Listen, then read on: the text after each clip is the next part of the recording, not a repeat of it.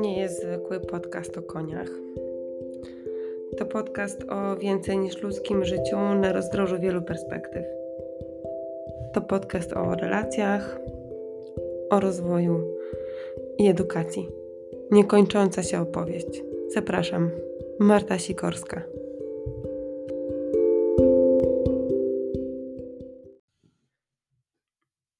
Dzisiaj o ekologii komunikacji, czyli o takim systemie, w którym to nie język słów jest nośnikiem treści. Eko pochodzi od greckiego słowa oikos, czyli dom, otoczenie, środowisko, i termin ekologia jako oznaczenie mm, gospodarstwa przyrody został wprowadzony przez niemieckiego biologa, filozofa i podróżnika Ernsta Haecla o 1869 roku. I podstawowymi takimi założeniami ekologii jako nauki jest badanie powiązań między osobami jednego lub różnych gatunków, a ich środowiskiem oraz takich wzajemnych powiązań międzygatunkowych, zjawisk, procesów, które zachodzą w ich środowiskach. Czyli jeszcze innymi słowy, to jest badanie struktury jakiejś i powiązań, które pozwalają, żeby funkcjonował dany ekosystem. Ja jestem właśnie w trakcie e, szkolenia z ekoterapii, rocznego takiego programu, w którym e, jak odkrywamy taką systemową i relacyjną perspektywę na zdrowie psychiczne ludzi. Mm, I te zdrowie psychiczne umieszczamy w kontekście przynależności do świata natury i relacji z osobami, które są e, czymś więcej niż ludźmi. I ten temat ekologii komunikacji pojawił mi się, bo jestem świeżo po, po takim sześciodniowym długim odosobnieniu, e, tak zwanym odosobnieniu. Mm, no i jestem też w takiej sytuacji, która teraz się dzieje e, z Gają, osobą, osobą końską, która mieszka tu ze mną w Pasikoniach. To teraz o komunikacji. Było o ekologii, teraz o komunikacji. Myślę, że o komunikacji człowieka z innymi gatunkami opowiedziano chyba więcej bajek niż takiego czegoś, co ja rozumiem jako opowieść. Były bajki o zaklinaczach, e, o tańczących z, o czytających w myślach, o przemawianiu ludzkim głosem. A ja dzisiaj podrzucę kilka wątków ze świata nauki i też z mojego doświadczenia. Ale zacznę od Gai. Gaję znam od 18 lat już. Jak się poznałyśmy, to miała 5 lat. Teraz ma 23. Gaja była wtedy, kiedy ją poznałam, klaczą hodowlaną. Ktoś inny był jej właścicielem, a ja po prostu często na niej jeździłam i spędzałam z nią dużo czasu. Miała wtedy taką śliczną córeczkę, klaczkę i była w kolejnej ciąży. A ja też potem niedługo zeszłam w ciążę. I dla nas obu te ciąże nie skończyły się y, dobrze, skończyły się dużo za wcześnie. I myślę, że to nas jakoś połączyło. Pamiętam, że tamtej zimy wracałam do domu y, późno wieczorem, było już ciemno.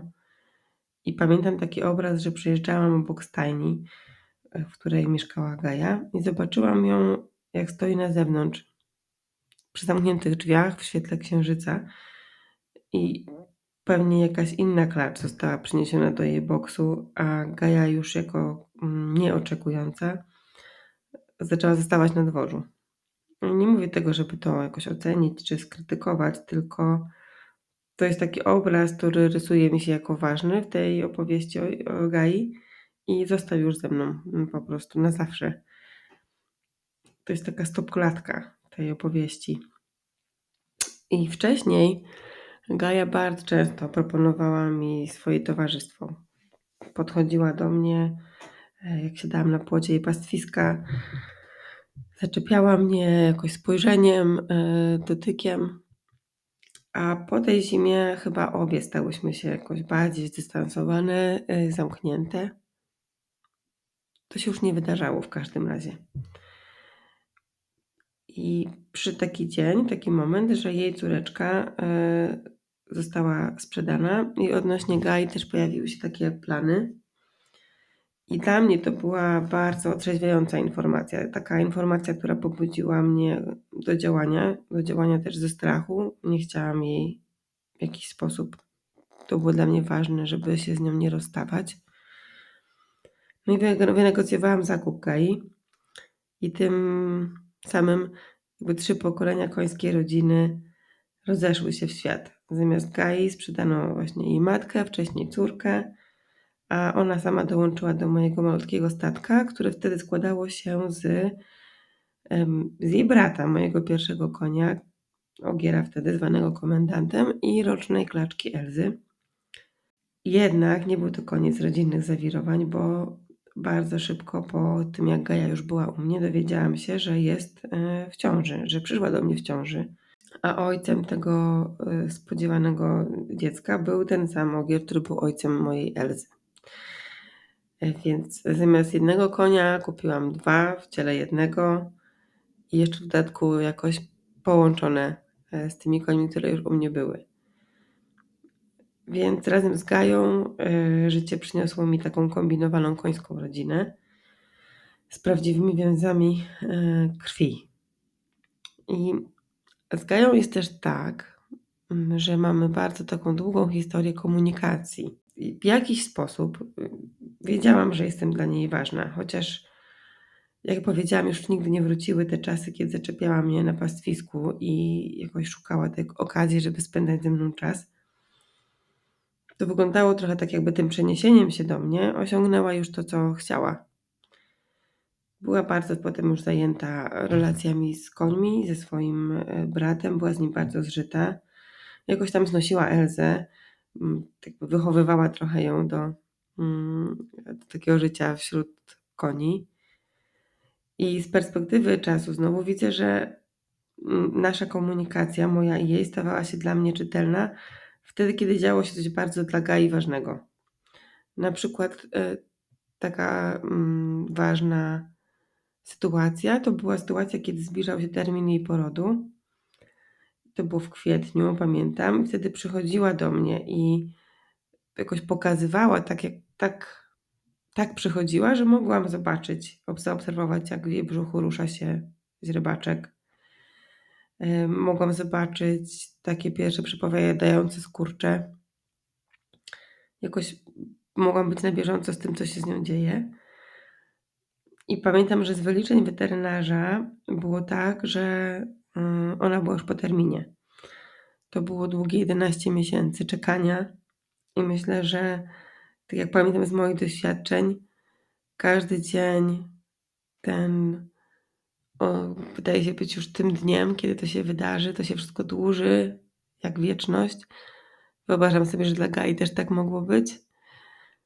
I nie, weterynarz powiedziała mi, że najpewniej, e, jeśli jest e, ciąża tak, taka dłuższa, to najpewniej to będzie ogierek. Więc jakoś spodziewałam się czegoś takiego. No i pewnego dnia, jednego popołudnia to było, skurcze zaczęły się pojawiać regularnie, więc ja zaprowadziłam Gaję do, do takiej do jej stajenki, którą wtedy miałam, do boksu i czuwałam. Czuwałam dzień, czuwałam noc, skurcze ustały. No i rano musiałam pojechać gdzieś do pracy, mm, którą wtedy miałam taką bardziej mm, jakoś zorganizowaną w, poza moim domem. Więc ubrałam się elegancko i poszłam taka przygotowana do, do Gai. No i w ludzkich takich słowach powiedziałam jej, słuchaj, chciałabym tu z tobą teraz zostać, chciałabym przy tobie być, ale teraz muszę pojechać i wrócę przed 18. I rzeczywiście wróciłam tak jak obiecałam i kiedy stanęłam w drzwiach tej stajenki, to spojrzała na mnie Gaja, westchnęła bardzo głęboko i cała jej twarz napięła się takim wysiłkiem, a pod ogonem pojawiło się małe kopytko. Tak się zaczął poród. Dokładnie wtedy, kiedy weszłam. I przy porodzie byłyśmy większość czasu w dwie.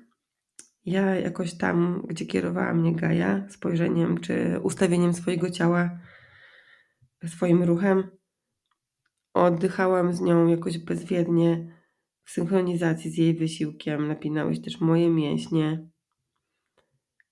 I w takiej ciszy, cichości, westchnieniach na świat o 19 przyszła Grace Gaspia, klaczka, nie ogierek. I to był taki dzień, kiedy świat wydawał mi się totalnym cudem. I takim cudem, do którego zaprosiła, dopuściła mnie Gaja, bez słów. Kiedy się bada komunikację międzyludzką, to w dużej mierze te badania dotyczą różnych aspektów języka, ale też dotyczą procesu tworzenia wspólnych znaczeń w oparciu o to, że uczestnicy komunikacji mają jakąś domniemaną wiedzę, przekonania, jest jakiś wspólny kontekst. Ja też widzę komunikację jako coś y, bardzo takiego dynamicznego, jako takie, mm, taki akt, który za każdym razem jest y, niepowtarzalny, jest nieodwracalny też i bardzo złożony. W pewnym sensie to jest taki proces, w którym z dwóch odrębnych osób tworzy się zupełnie coś nowego, coś trzeciego, jakaś nowa jakość, pewien system współzależności. I z tej perspektywy właśnie bardzo ciekawym jest obserwowanie i próba opisania komunikacji między różnymi gatunkami. I myślę, że tutaj potrzeba dużej gimnastyki wyobraźni i rozszerzania takich kluczowych definicji, empatii i takiego krytycznego antropomorfizmu. Zacznę od tych kluczowych definicji. Retoryka. Retoryka to jest nauka i wiedza na temat tak komunikacji e, między tego, co się dzieje między autorem jakiejś wypowiedzi, komunikatu, a jej adresatem. I długo bardzo to, ta dziedzina, jak wiele innych, była badana jako czysto ludzkie przedsięwzięcie. Dopiero w latach 90. George Kennedy otworzył taką, taką debatę, tworzył dyskurs można, mm, w badaniach, tak żeby objąć nim też komunikację ludzi i zwierząt, teraz zwierząt. Hmm, więc on szukał takich formalnych jakichś aspektów komunikacji, które byłyby fundamentalne, budujące, które dawałyby takie klocki do tworzenia struktur retorycznych dla zwierząt i dla ludzi. I daje taki przykład z jego badań. Przykład dotyczy komunikacji między psami i ludźmi oraz metonimii. Metonimia to inaczej zamienna, czyli zastąpienie nazwy jakiegoś przedmiotu lub zjawiska nazwą innego przedmiotu, innej rzeczy, która pozostaje w takiej uchwytnej zależności z tym zjawiskiem czy rzeczą. I taką metonimią y, używaną przez psy jest y, smycz, kiedy smycz oznacza spacer dla wielu psów. I takim retorycznym użyciem tej, tej zamiennej byłoby, kiedy pies przynosi smycz, ponieważ chce pójść na spacer. Czyli jest to sugestia, jest to komunikacja, jest to moment wpływu i budowania znaczenia. A co doprowadziło Gaję do tego miejsca, w którym relacja ze mną mogła jakoś pomóc jej mieć realny wpływ na swoje życie? Mm, myślę, że to, co pozwala na komunikację między nami, między mną a Gają, jest to, że zarówno ja, człowiek, jak i Gaja koń, jesteśmy zwierzętami społecznymi. Tak jak ja, jak i ty. Gaja nawiązuje głębokie i wzajemne więzi z innymi osobami swojego gatunku, ale też z przedstawicielami innych gatunków. I dla nas obu przetrwanie i dobrostan psychiczny są zależne od relacji i więzi w ramach dosyć złożonych takich matryc społecznych. I myślę sobie, że ponieważ mamy te wspólne obszary i podobne matryce, to mogę przypuszczać, że te nasze obszary się przenikają, że, to, że są takie pola, gdzie to wszystko jest wspólne. I teraz komunikacja jest czymś takim, co umożliwia w ogóle funkcjonowanie w takich społecznych matrycach, w tych więziach. Dodatkowo jeszcze z punktu widzenia neurobiologii jest tak, że nasze systemy e, czy układy nerwowe są podobne, analogiczne, funkcjonują podobnie i ich celem, jednym z, jest budowanie i utrzymywanie indywidualnych i grupowych relacji, które znowu w swoim założeniu mają zapewnić nam bezpieczeństwo i przetrwanie. To wszystko jakoś się wiąże jedno z drugim. A taką kolejną wspólną płaszczyzną komunikacji, którą dzielimy z końmi, to jest e, historia z twarzą, bo nasze twarze są mapami, za pomocą których wyrażamy własne emocje i odczytujemy emocje innych. Takie słynne badania na temat komunikacji niewerbalnej związanej z ruchami twarzy to są badania Ekmana, bardzo szeroko zakrojone i swojego czasu rewolucyjne. A to, że konie wyrażają swoje emocje mimiką, to jakby dla mnie oczywistość, choć i tak fajnie zobaczyć, jak te rzeczy, które oczywiście, które wydają się nam oczywiste, są udowodnione badaniami. Jakbyście chcieli sprawdzić, to jest takie badanie Łotam, nazwisko e, w 2016 roku. Więc e, badaniami wykazano, przynosząc taką wiedzę o ludzkich twarzach jako mapach emocjonalnych do świata koni, wykazano, że konie rozpoznają zarówno pozytywne, takie szczęśliwe, przyjemne i negatywne, jakoś gniewne, mm, zirytowane, przestraszone emocje, nie tylko w swoim gatunku, ale również wtedy, kiedy wyrażają je ludzkie twarze. To byli Trosz i inni w 2019, Smith i inni w 2016.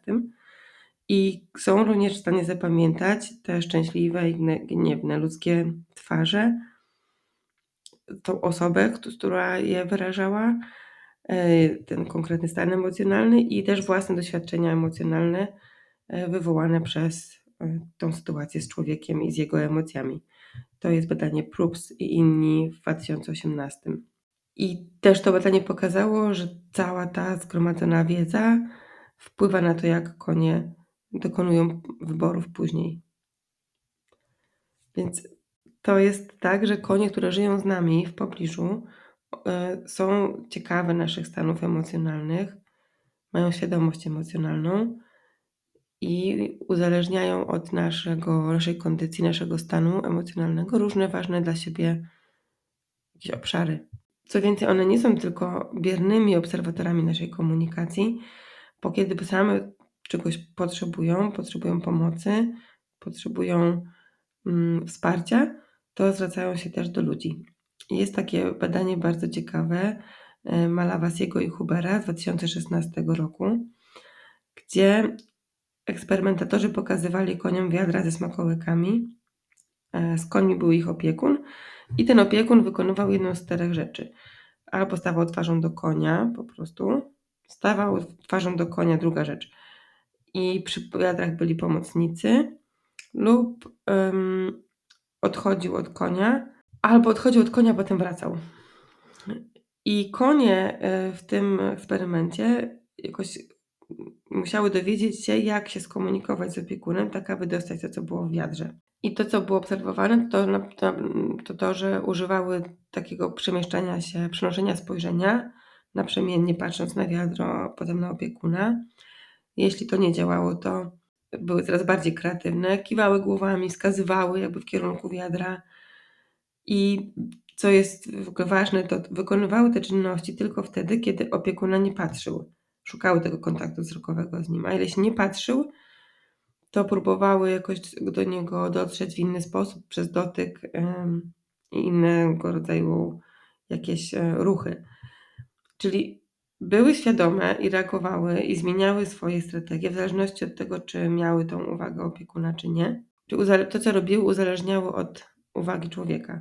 W podobnym badaniu Ringhofer i Yamamoto w 2016 też próbowali zbadać umiejętności społeczno-poznawcze koni w takiej sytuacji, gdzie um, był do rozwiązania, do rozwiązania pewien problem, bo jedzenie było ukryte w miejscu dostępnym tylko dla ludzi. I w tym projekcie mm, konie mogły obserwować, jak taki asystent badawczy, czy ktoś prowadzący to badanie, umieszcza marchewkę w wiadrze z jedzeniem, do którego miał dostęp tylko asystent, ale nie było ono dostępne dla koni. I następnie sytuacje, które były testowane, to były takie, w których koń był świadkiem, jak jego opiekun obserwuje schowanie marchewki do wiadra, czyli to był stan wiedzy, w którym koń wie, że opiekun wie, A w drugim przypadku konie były świadkami, jak opiekun nie widzi, gdzie marchewka jest, y, jak marchewka jest umieszczona w wiadrze. Czyli to jest stan niewiedzy, w którym koń wie, że opiekun nie wie. No i teraz tam były nagrania wideo, porównywane były reakcje koni między w tych dwóch y, sytuacjach. I w obu sytuacjach konie próbowały używać właśnie tego przemieszczania wzroku, dotyku, ym, popychania lekko, ale w przypadku tego, kiedy konie wiedziały, że opiekun nie wie, tych sygnałów było dużo więcej i były dużo bardziej takie usilne i dynamiczne zawierały tą prośbę, żeby e, tą marchewkę dostać. Tą zwiększoną dynamiką spojrzeń, dotknięć, popchnięć e, konie próbowały uświadomić swojemu opiekunowi, gdzie jest ukryte jedzenie, czyli nie tylko zwracały uwagę jakby na stan uwagi ludzi, ale także mogły tworzyć takie, tworzyły takie przypuszczenia, co ludzie wiedzieli, czego nie wiedzieli i zmieniały swoje zachowanie odpowiednio, aby osiągnąć swój cel. Jeszcze jedno badanie, o którym Wam powiem, to jest badanie Trosza i innych e, w 2020 roku. No i tutaj była badana zdolność koni do interpretowania i wnioskowania o ludzkich intencjach. Było tak, że um, eksperymentatorzy chcieli e, dostarczyć koniom marchewkę i próbowali robiąc to, robić to w taki sposób, gdzie mm, pokazywali się jako tacy nieudolni, niezdolni. Upuszczali tą marchewkę albo mm, pokazywali, że nie mogą przejść przez coś, co jest między koniem a, a nimi, ale cały czas jakby robiąc to z takim zamiarem dostarczenia marchewki do konia i pomocy koniowi. I drugim działaniem, które pokazywali, to było działanie, które reprezentowało, prezentowało ich jako niechętnych, czyli przesuwali w tym działaniu marchewkę poza zasięg konia i kiedy koń próbował ją zjeść, to jakoś próbowali nie dopuścić do tego. I jakby to, co jest ciekawe w tym badaniu, to to, że konie reagowały różnie w zależności od celów tego eksperymentatora. Tak jakby domyślały się tej intencji. W tych scenariuszach, kiedy eksperymentator był niezdolny, nieudolny, konie cały czas próbowały komunikować się z tymi osobami, a w sytuacji, kiedy był niechętny, po prostu się poddawały i odwracały się od tej całej sytuacji. Czyli różne działania retorycznie, w zależności od intencji. No właśnie, tak sobie poczytałam o tych badaniach, mm, to one dokładają mi takiego ludzkiego weryfikatora, jakiegoś stempelka. No właśnie, a wiedziałam, że tak jest.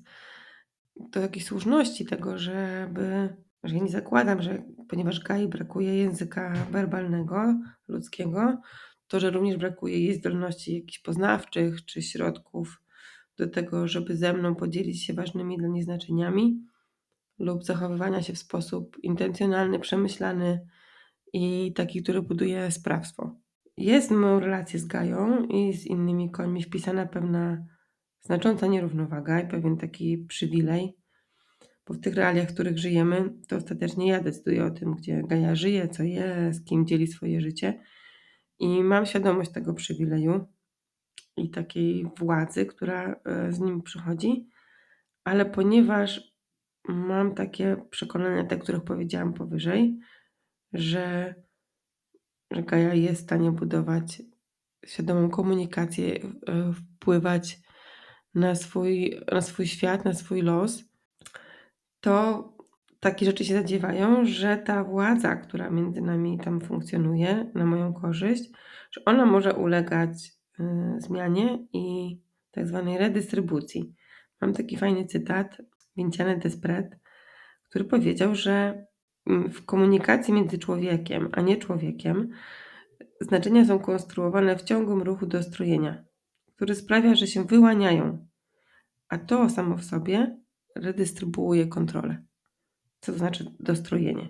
Dostrojenie pojawia się, kiedy ktoś oferuje swoją obecność, świadomość, uwagę, otwartość i reagowanie na stan emocjonalny lub potrzeby innej osoby.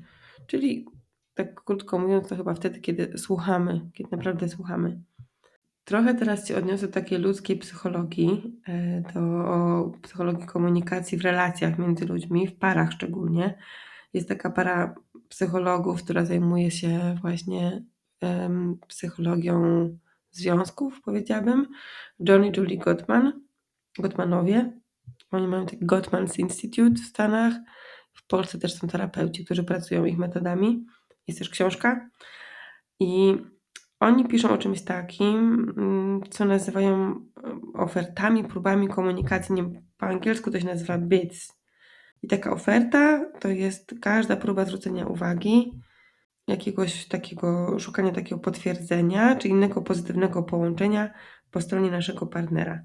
I takie oferty mogą pojawiać się w taki prosty sposób, na przykład przez uśmiech, mrugnięcie, jakiś gest, ale także taki bardziej złożony komunikacyjnie sposób, jak na przykład prośba o radę, o pomoc, o zaproszenie do, do, do czegoś wspólnego. I kiedy w relacji pojawia się taka oferta, drugi partner ma jakiś wybór komunikacyjny. Może się zwrócić w kierunku tej oferty, albo, albo nie. I Goodmanowie piszą o tym, że właściwie można na trzy sposoby odpowiedzieć na taką ofertę. Partnerzy mogą zwrócić się do, czyli zaangażować się, odpowiedzieć pozytywnie, mogą odwrócić się, czyli zignorować tą ofertę, albo zwrócić się przeciwko, czyli zaangażować się, ale z negatywną odpowiedzią na tą propozycję. E, Julie Gottman pisze o tym, że ta reakcja pierwsza, czyli zwrócenie się w kierunku, kiedy pojawia się oferta komunikacji, to jest coś, co utrzymuje relacje dwóch osób razem. Że tak jakby intuicyjnie chyba jest trochę tak, że zwracanie się w kierunku tej osoby, która prosi, która zaprasza, ułatwia bycie w takiej satysfakcjonującej relacji. Oni, Gottmanowie, zrobili taką kwantyfikację swoich wyników i obserwacji. To, jak reagujemy w relacji na te oferty, na te próby komunikacji, może przewidzieć z dużą dokładnością, czy ta dana para pozostanie razem, czy się rozwiedzie.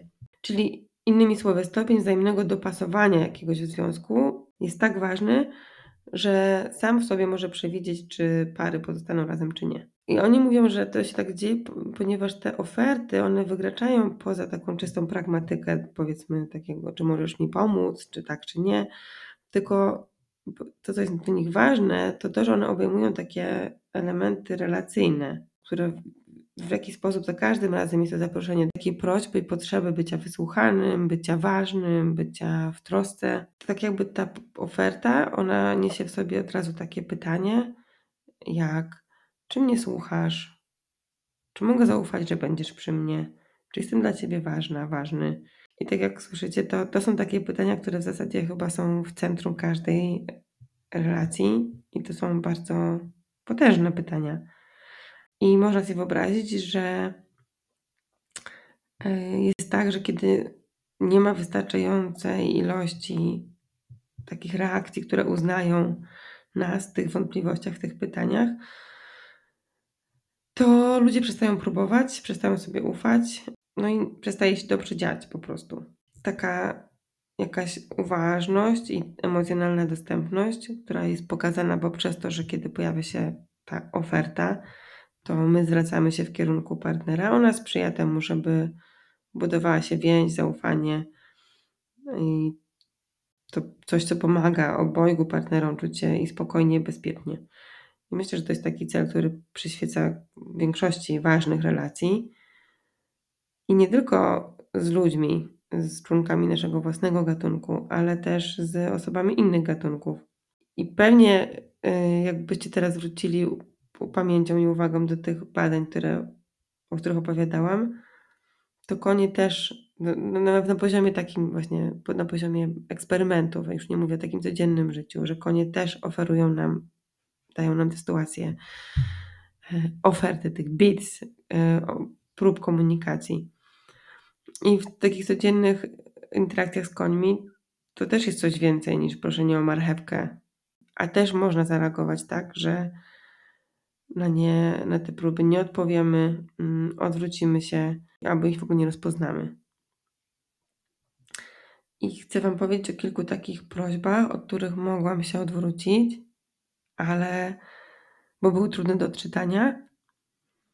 Mm, I mogłam nie zauważyć w ogóle, że to jest ta próba, że to jest ten moment oferty naszej relacji z Gają.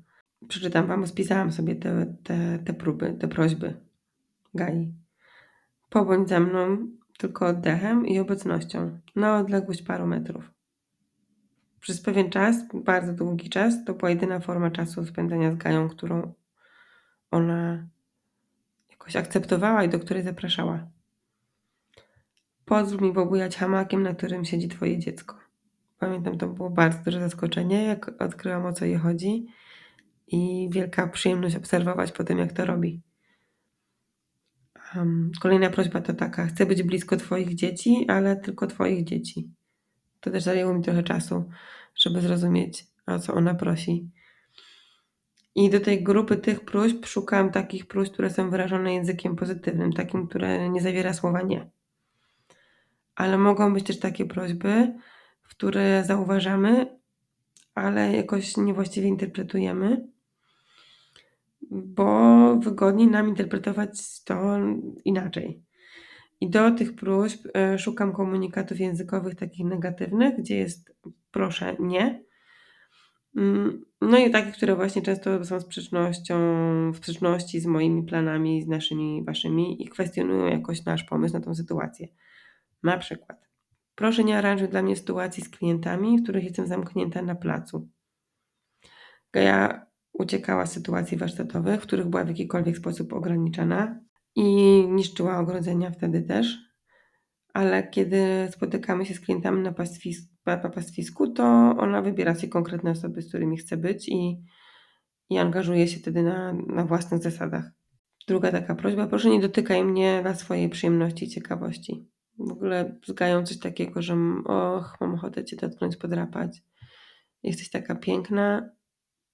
Absolutnie natychmiast ona się wycofuje z takiej sytuacji. Kiedy mm, daje się dotknąć w takich sytuacjach, kiedy sama czegoś zachce, zapotrzebuje, to jest bardzo, bardzo rzadko. Proszę nie działaj tak szybko, boję się teraz, potrzebuję Twojego spokoju, żeby złapać swój rytm. To są wszystkie sytuacje, kiedy potrzebuję zrobić jej kopyta, kiedy jest wizyta weterynaryjna, kiedy cokolwiek od niej chcę, to takie automatyczne pójście i postępowanie według takiego, takiej procedury codziennej włożenia kantara, zapięcia liny, przeprowadzenia jej w takim trybie działania w celu, dynamicznego działania, to jest pewność, że Gaja będzie uciekać i że będzie bardzo trudno w tej sytuacji. Czy mam takie prośby, które, na które bardzo trudno może być ludziom powiedzieć tak i najczęściej mogą wybierać odwrócenie się od tej prośby. W ogóle taki wybór, żeby ją trochę słyszeć, ale nie jakoś nie, nie pójść w ogóle w tym kierunku. I prośby Gai były takie. Znaczy, ja miałam to szczęście, że je usłyszałam. Bolą mnie plecy i nie chcę być dosiadana. Nie chcę odchodzić od mojego stada. To takie dwie chyba, które słyszę też w ogóle u ludzi, że to są ich, że traktują to jako wyzwanie, podczas gdy ja jakoś wiedziałam, że ja nie chcę sprzeciwiać się tej prośbie ja wybrałam jakoś nie, nie, nie szukać sposobu, żeby zmienić Gai zdanie, tylko, że, tylko wybrałam uznanie tego, że to są jej wybory, tak ona chce, tego nie chce w zasadzie. To jest tak, że tego nie chce. I to nie jest koń, z którym chodzę na spacery. Znaczy się zdarzyło mi się kilka razy i za każdym razem w czasie tego spaceru dostawałam tę informację, że to nie jest coś, co ona by chciała robić. E, przestałam na niej jeździć już lata temu. Po prostu jestem w takim uznaniu tego, że, że tak jest, tak ona ma. I chcę Wam podać teraz taką moją próbę kilku wy, wyjaśnienia, dlaczego nie słuchamy, znaczy i nie odpowiadamy na prośby koni. Myślę, że niektórzy ludzie mogą wierzyć, że konie nie mają ani wewnętrznych światów, ani zdolności komunikacyjnych takich zaawansowanych. Może być też tak, że niektórzy chcą słuchać, chcą słyszeć, ale brakuje im um, takich umiejętności odczytywania niewerbalnych komunikatów, które wysyłają konie i przez to albo nie dostrzegają, albo błędnie interpretują znaczenie tych komunikatów. A takim najsmutniejszym chyba dla mnie wyjaśnieniem jest to, że niektórzy dobrze rozpoznają te, te oferty, te momenty komunikacji, ale po prostu postrzegają własne ludzkie plany jako nadrzędne w stosunku do pragnień albo potrzeb konia. Od jakiegoś czasu mam tak, że po 18 latach znajomości Gaja znowu przychodzi do mnie i proponuje mi wspólny czas.